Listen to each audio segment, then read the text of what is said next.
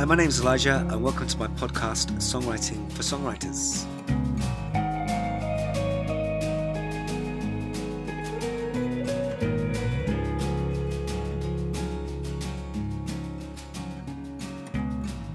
My special guest this week is Mark Tucker.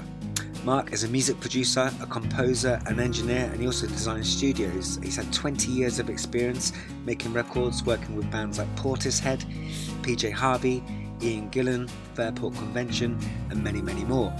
We speak about his life as a producer and engineer, about songwriting, arrangements, and much, much more. So enjoy this podcast. Remember to subscribe, and whilst I've got your attention, my book, The Songwriter's Handbook, is now available on Amazon. Inside, there are 52 ideas, subjects, and themes in which I explore and ask you questions to think about subjects and find an idea, seed, or spark for a new song, a new lyric, or a piece of creative writing. So do yourself a favour and get a copy, and I can guarantee you you'll get a song or an idea from it. Or if you've got someone in your family who's just started being creative, and you want to get them a gift which is actually going to be useful and uh, pay them dividends in terms of creativity, check it out on Amazon The Songwriter's Handbook by Elijah Wolfe with an E W O L F E. Anyway, that's enough of my sales pitch, so over to the podcast with Mark Tucker. Joining me today on my podcast, Songwriting for Songwriters, is producer, composer, and engineer Mark Tucker. How are you doing, Mark? I'm very well, thank you. Good, good. Thank Good you. again. I haven't seen you for a few years. It's been yes, last time I saw you was that when you were just Pre-COVID, wasn't it? yeah, it was just when you were doing developing your home studio. How's that gone? Uh, well, it's been an interesting um, four years, shall we say? Uh, had a lot of personal. Well, I lost three of my members of my family before lo- uh, before lockdown, and that then we hit lockdown, and it was a kind of wipeout period for me. So lockdown was very surreal, and it's the last two years have really been a case of coming out of that uh, succinctly with the music business picking up again because there were good two and a half years there that the music business was seriously affected. I mean, despite that, we had a number one at Arc Studios with the Frank Turner record Wow. in 20. It was recorded in 21, but released in early 22. That was a, a, a number one, which was fantastic. That was a sort of the, the height of uh, lockdown. You know, the best thing about lockdown. Everything else was pretty pretty grim. Brilliant. That's amazing. So yeah, it's good. What, what's Frank like to work with? He's lovely. Yeah, he's a sweetie, absolute sweetie. You know, there's no twists and turns with Frank. You know where you are, and he he knows what he wants to do. It was with um, Rich Costey, producer Rich Costey. We had a, in fact, we were kind of pioneering in in that it was. The, I, I'm sure people have done lots of um, audio mover sessions because the the software's been around for some time, but it was um, we got a, a, a, um, a first with um, Pensado's Place with um, Rich Costey announcing that he's been working. He couldn't say anything about the studio or the artist because it was, um, you know, there was pre-release and there's a they lock it all down. But um, he's on Pensado's place on his interview, interview talking about his experience working at Arc, which was lovely because it was kind of pioneering, pioneering for him certainly, and he was saying how good it was to do. So he's on the his i iMac uh, iPad in the control room every day at 12 o'clock. He's in Vermont, I think it was, with his G G series studio. So we had matching consoles. Uh, so we're streaming high res to his place in in Vermont, and uh, yeah, it worked. It, it's surprising, and a lot of work that I do now is done through Audiomovers. Wow, Uh, two-way stuff. It's not just like one-way stream for monitoring.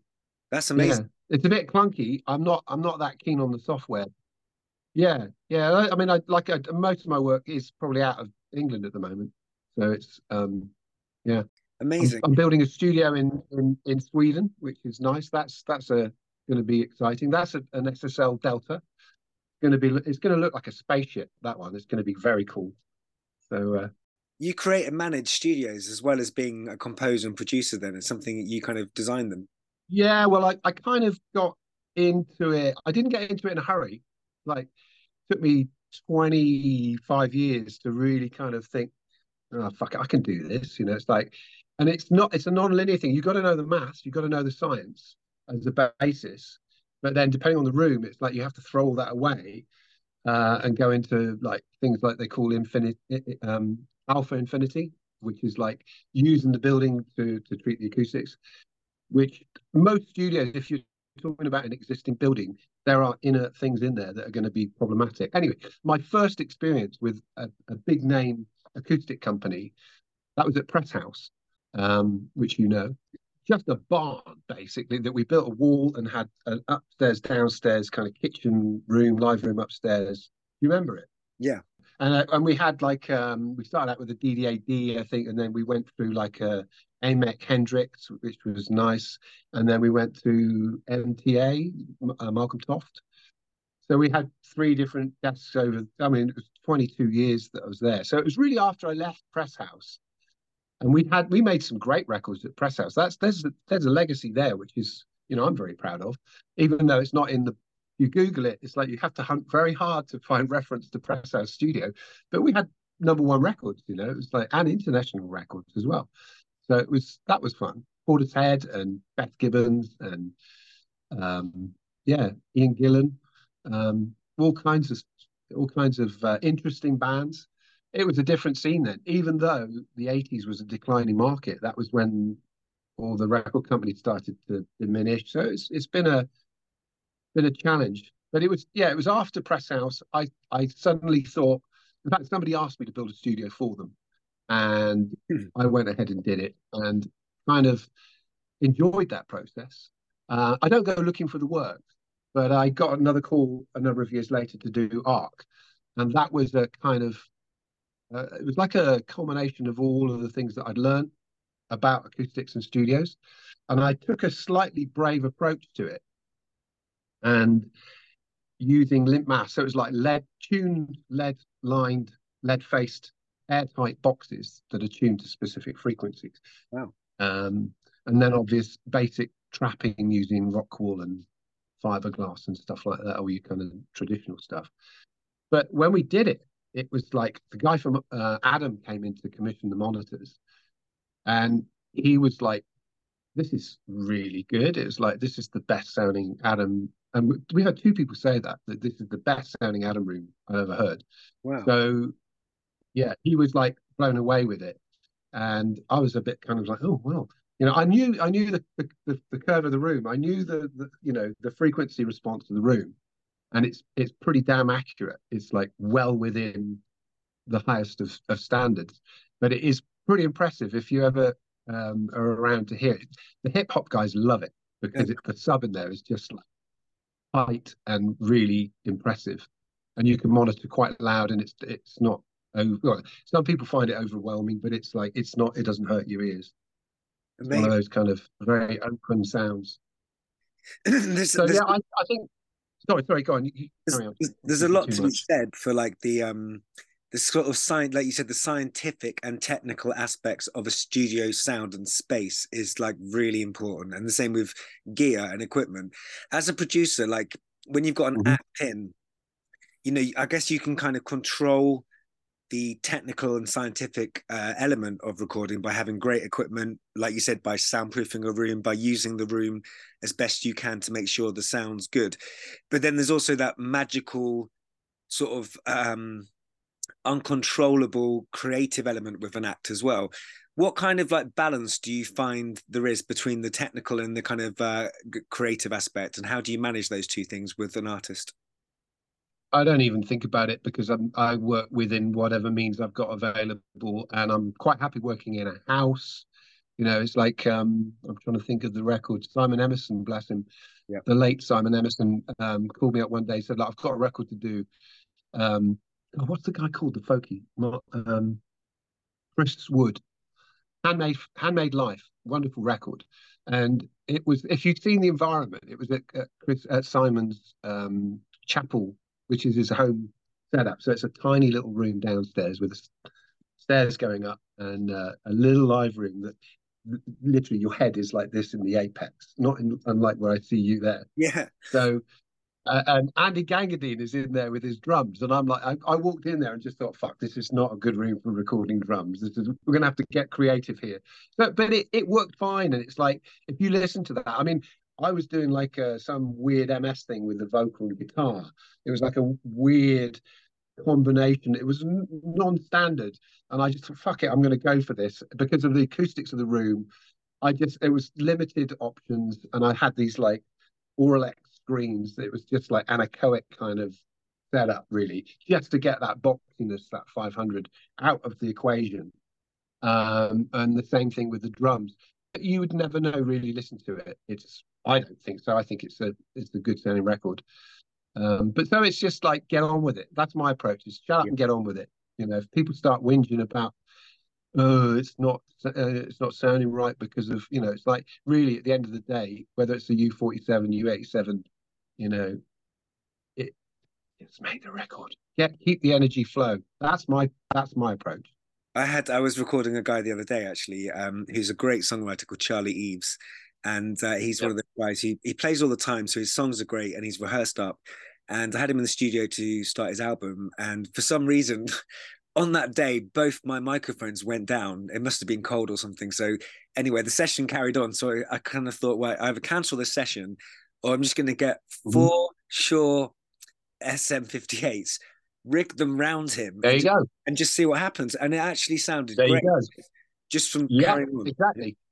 SM50, give me an SM57. If I've got a U87, happy days, you know, but you know, 57's fine. 58's great mic. That's that is a mic.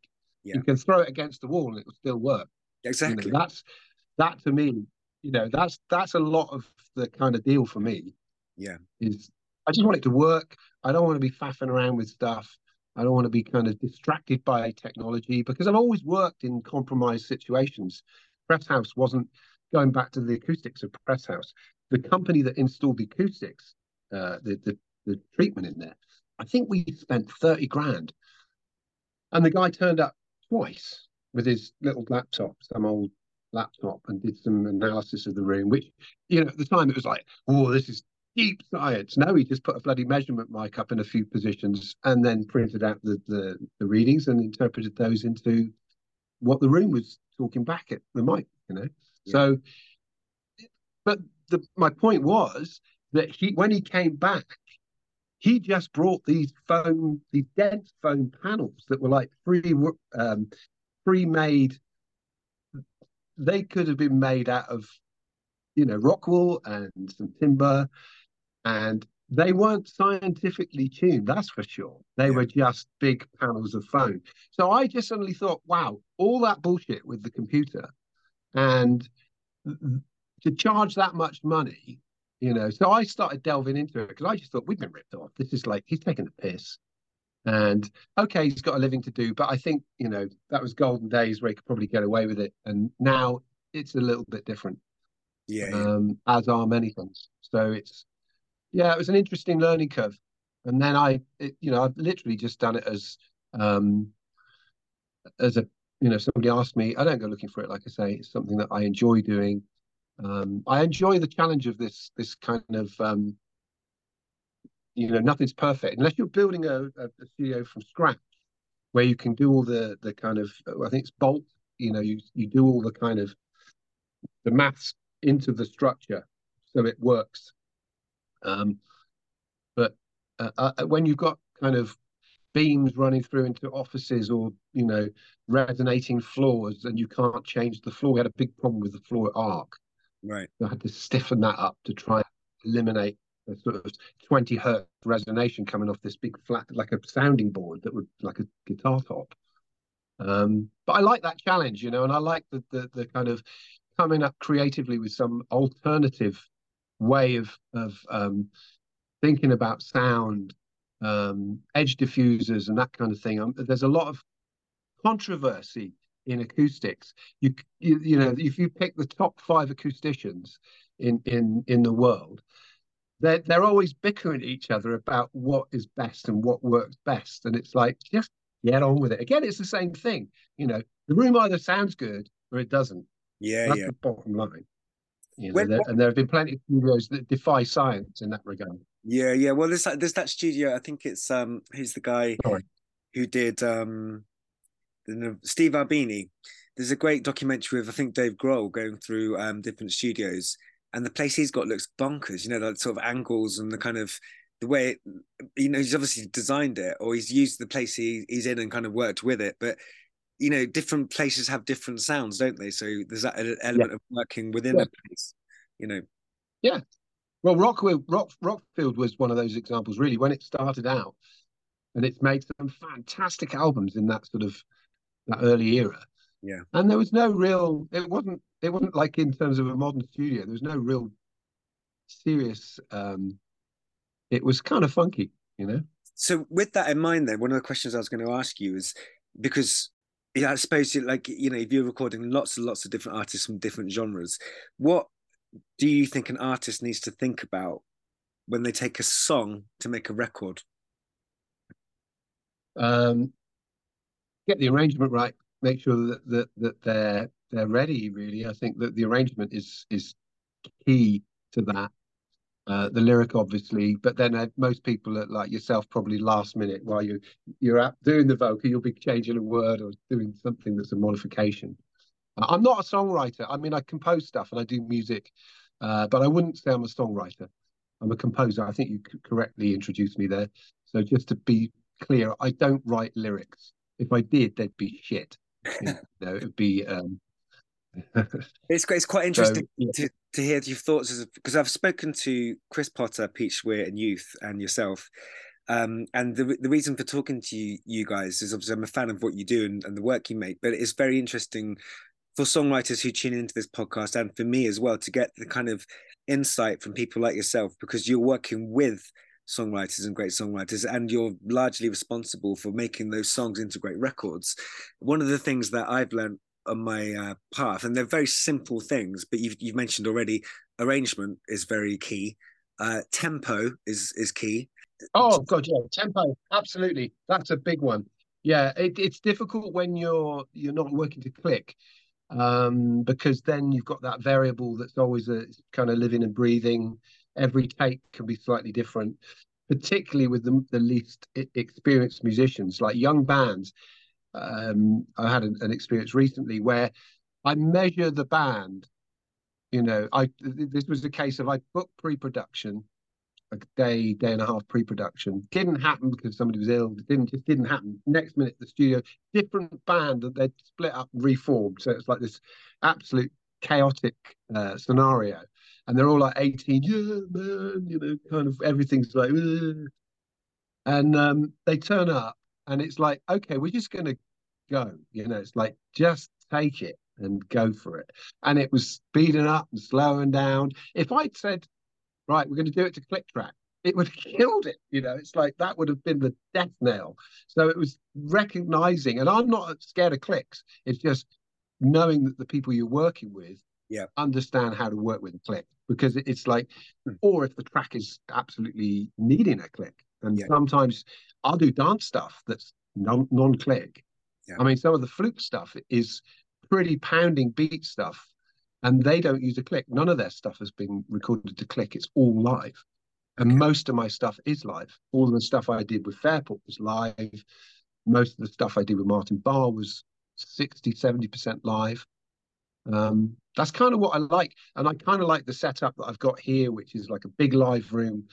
I can have a whole band in the room sometimes if we're doing live without click, don't even need headphones. So we're all just live, you know, which is au natural kind of, and it does change the energy and the flow and the communication. Everything is a lot easier. Second, you go into these the headphone thing, it's a different thing. You've got to have experience to be able to deal with that.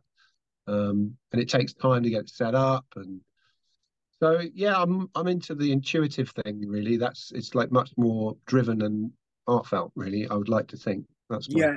I think so. I think I was speaking to I think Chris Potter mentioned this actually, but like a lot of the um uh bands of the 60s 70s until i suppose until computers came in and started synths came in where where the metronome became more important a lot of those older records there's a, there's a feeling because sometimes you listen to like a stones track and it's out of time you know there's, some of the some of the um players are, are out of time or it speeds up slows yeah, down yeah there's that feeling of a band yeah, or be, being in a room. That's right, exactly. And it's great to hear that you believe in that and uh, have yeah, that a way to work. Yeah. Well, that was that was. I mean, my my one claim to fame was working with Gus Dudgeon for a couple of weeks. And when I met him, I thought, oh, I, he was like dressed in a pink suit and had rose tinted glasses, turned up in a, I think it was a Mercedes Sports something, and he smelt a very expensive perfume. And it was a he was an introduced from uh, he's a friend of Dave Mattacks because he'd done a lot of stuff with um, Elton, and I just thought, oh god, this is going to be interesting. You know, this will this will be fun and it was it was really good. And he was a lovely guy. And he he had that because i mean he started out at decca recording the early stone stuff. Yeah. um it was literally right gus go and you see that do you see those china graph marks on the the, the, the recorder on the two track? Um don't let the needles go over that mark. He told me this story and it's like wow that's the rolling stones you know? It's like so anyway yeah he was great. And he had that very um you know, it's just like get on with it and enjoy it. He he was a dream to work with. Yeah, yeah. Um, you other producers have said this, and I'm sure you you you probably might have the same experience.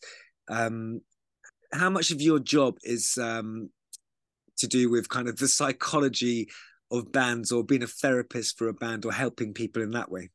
Um, people tell me that that's what I'm good at. I get people saying you kind of did stuff there that I, you know, was really kind of they noticed. But I don't tend to think it's kind of intuitive because I I I I've been doing it for so long. I don't really think about that. It's it's a, it's a very intuitive process. So I'm just I'm yeah I'm probably aware that people are more more difficult if somebody's a difficult personality. You know, there's some ego flying that's just sort of making everybody slow to to move. Um, that's quite hard. And yeah, I would then go into psychology or even removal. Yeah. yeah. You know, it, but but in generally, ninety nine percent of of the sessions that I've worked on, people are fantastic, and and there's never a problem. And I think I'm blessed with a lot of the people that I work with. Um, they're doing it for real. They're they're they're working live acts on the festival circuit, and um, yeah, I mean everybody's lovely. You know, I've had like two people that I've just had a real problem with, three maybe. But it's like, and they were, that was sort of ugly stuff, you know, it's like not not good. But that out of how many thousand others, that's a pretty good ratio. So no, musos, working musos, you can't be dysfunctional or a problem because it doesn't you can't survive. You know, people won't tolerate it. So it's like most of them are excellent. Excellent. You mentioned something a little bit earlier on, um, which was quite interesting. Um, if you don't mind just delving into this for a second, but you've mentioned that like, you know, you've you've obviously had some personal stuff going on with family members and stuff, but it doesn't often get talked about where, you know, because we're in a creative environment where we have to either perform, entertain, or be creative that's a, that's okay on a good day. If you're feeling kind of great and everything's going well that's that's that's great. But if you have to turn that on when things aren't so good or are challenging um, you still have to find that spark and that kind of uh, that thing. So how how do you kind of um, what advice well, how do you manage that? yeah and i've had days where i've i've been struggling for whatever reason. Probably the worst example would be a hangover. But um I think psychologically, if I'm, you know, low, going into work is like a savior in that sense. It's like that's the one place. One, and, and because I'm very much in that spontaneous kind of flow of things, that's the the headspace where time is kind of, you know, not a factor. You know, it's like, oh, where did the time go? So it it really you're removing yourself from that experience. Um, I remember on the Chris Wood, funny enough, this the, another Chris Wood story with Simon. Simon wasn't in the room very much, but Chris, if you look at the songs on that record, I was going bursting into tears. Every song would be like, oh, I'd just break down. I'd be sort of like looking at the speakers with a box of tissues, you know, just trying to cover up the fact that I, I kept breaking down. But that wasn't a problem, other than, you know, my keyboard was maybe a little bit soggy.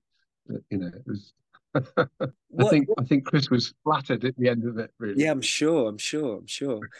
what what what do you see your role as as a producer then in terms of because different producers have different ways of thinking about their roles and making records. So how would you describe your role? It depends on the job massively, the brief and the, the artist and the job. So it's, oh, it's I'm always measuring the job do I want to do it? Because I've turned I turned down quite a lot of work just on the basis that I don't want to do it. It's not. I don't want to put myself into a, a position that a I'm not going to do them uh, um, a favor and do good work, but also, um, you know, it's I don't want to be in a stressful situation. So, you know, I don't want to stress myself. Um, managing stress in, in the role of a producer. I mean, it's it's often producers are probably over 50 years old anyway. I mean, most of the top guys are, are like mature, and I'm well mature, and uh, it's um, yeah, it's that that thing of you you learn to manage that process. So it being um, like Rich Costey, his his working day was six eight hours. I think most people that have made enough records, you and I'm probably up to like 200 and some odd, 200 and must be between 200 and 250 albums. Um, so it's once you've made 50, you kind of got the measure of what's stressful. Like those records when you come out of out of those records and you're like, God, I hated that. It was like I can't listen to the record for whatever reason. It was just a, a painful experience. It's like that's to be avoided. Yeah, you know, it's got to be pleasurable. So you... as far as the the the the, the, the sort of motivation of, of measuring a job, it is that that broad criteria of do I want to do the job, and then it's down. Is it a click job or is it a combo of click and non-click? Some some albums have been mapped out non-click, you know, uh, tempo map kind of thing, so that you might start without a click, and then the click comes in for the middle, and then it drops off at the end, and you go wild on the run out. It it can be anything.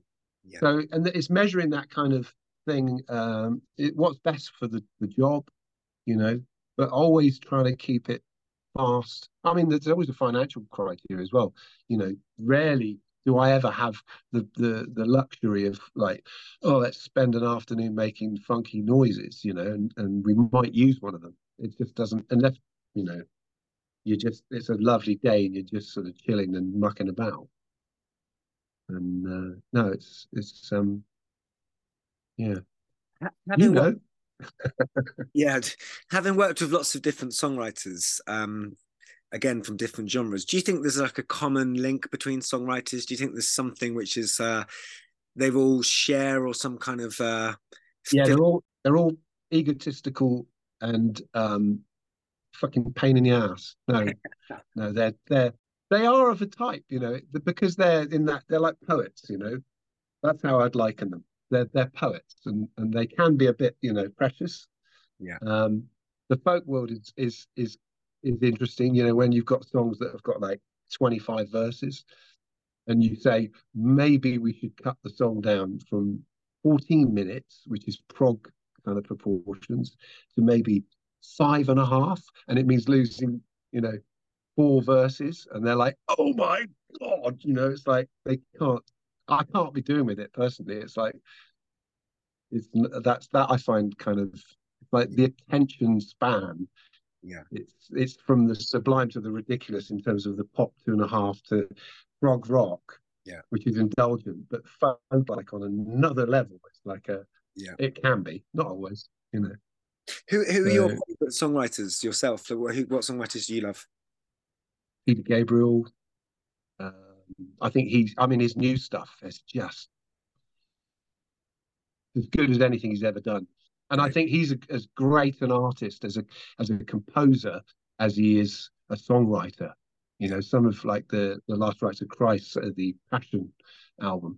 That's some of that is yeah, so yeah. evocative. Yeah. Um, uh, the, I love uh, John Martyn. I'm a kind of bit of a hark back to the 70s. That's what I grew up listening to. Um, all those like the Doors and stuff like that. So it's um, you know, but yeah, Peter Gabriel just does it every time for me, and you know, he's still doing it.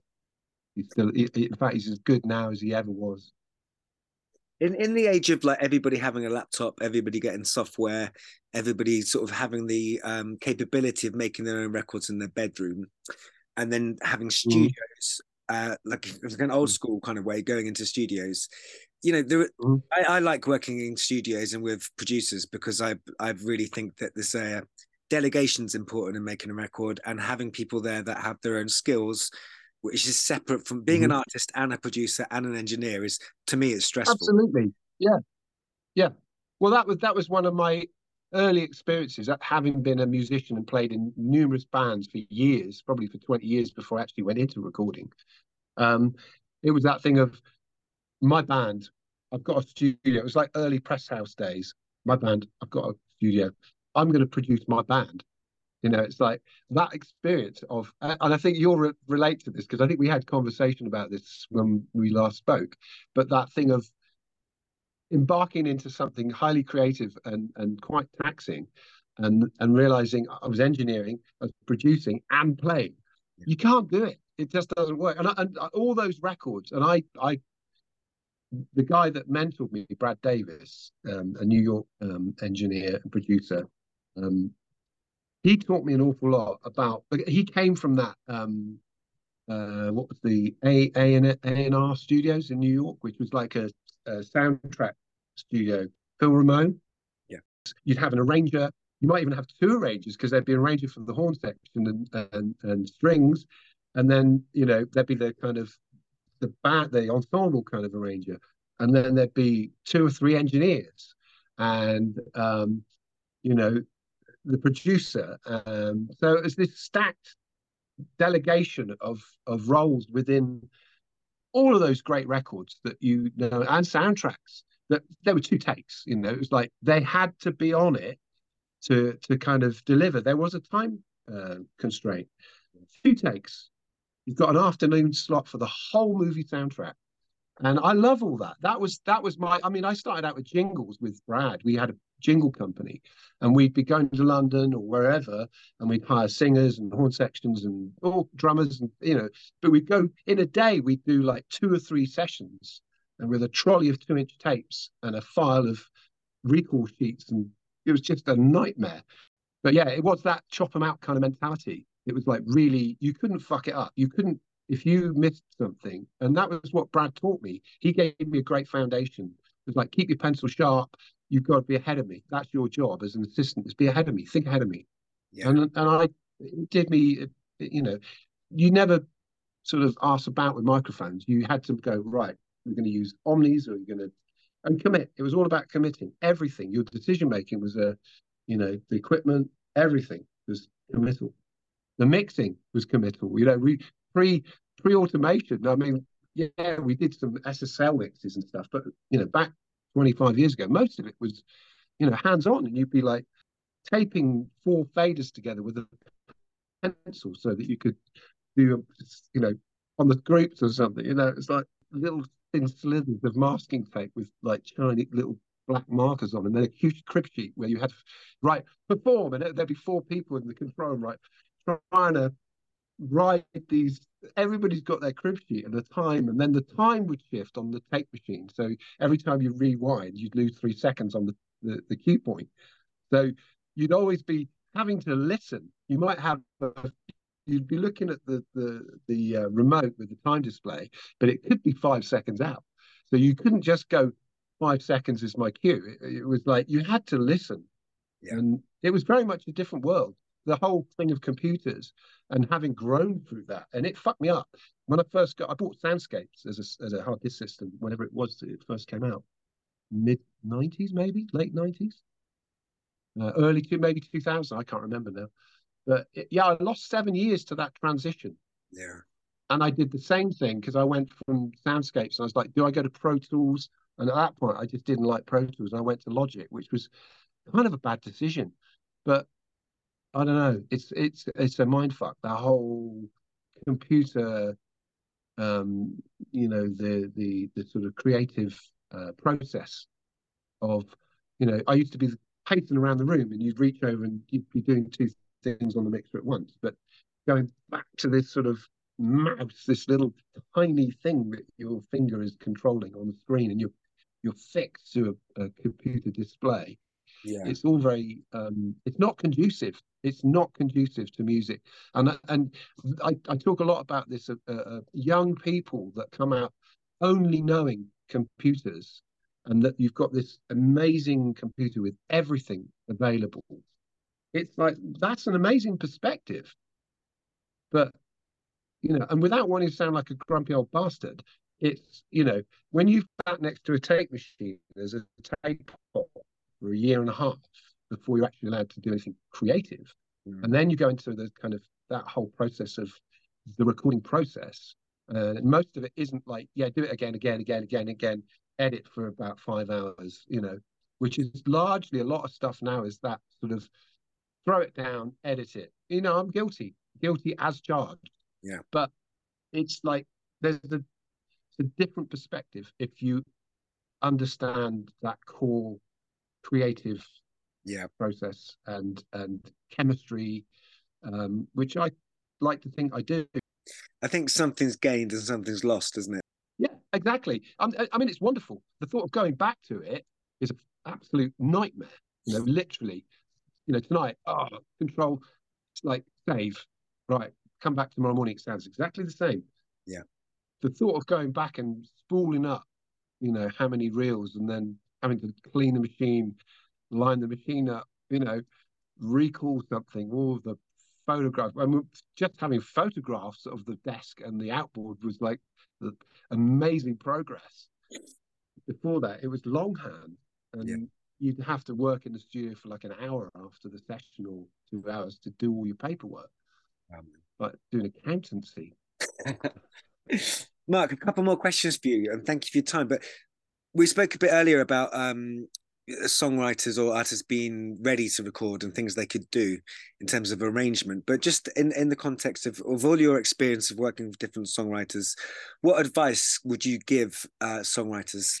Not be precious and work quickly don't record your ideas when you've got an idea keep that idea in your head and work it in your head before you actually put it down and right. try and distill everything into a kind of um, you know, I think the working quickly is a is a good thing. Get your idea down as quickly as you can, even if it's just like a verse idea. You know, if it's just a verse, just you know, if you've got that kind of frame thing, just get it down. Don't. A lot of people are like they'll go over and over and over and over and over and over and over. They'll listen to it like sixty times, and it's like four chords, you know, twenty four bars, and it's like, listen to it a million times and I, I seriously think you, you're better off if you put the idea down and then, or if it will work it in your mind before you put it down. Yeah. Awesome. What's working, what's not. It's like a mix, you know. You can work on a mix for 15 hours and think, yeah, I'm getting it. And then you listen in the morning, it's like, oh, this is shit. I've just wasted a whole day, you know. That's great because um, what you're saying there really is like be a songwriter, do the work, put it in your head do the actual work as a songwriter, which is great, you know. So I think to be able to visualize music and to train your your internal ear is a big thing, which I think that's helped me with with production a lot. Where you it's you know it's a it's a very connected um, emotion. Yeah. Okay, my final question, Mike. Um, if you could have been, was two questions actually. If you could have worked on any record that you didn't work on, what were record would you love to have worked on? Oh, that's a bloody question, isn't it? Um, wow, probably. Um, I don't know.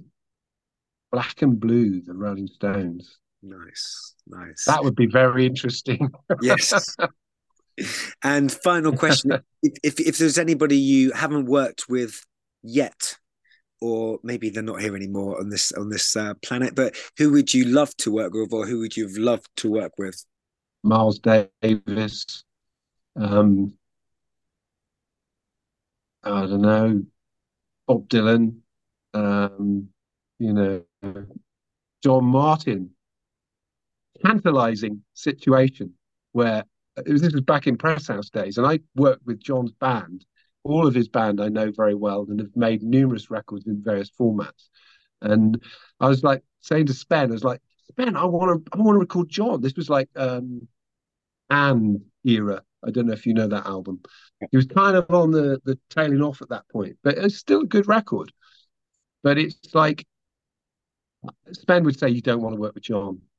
You just don't want to work with John.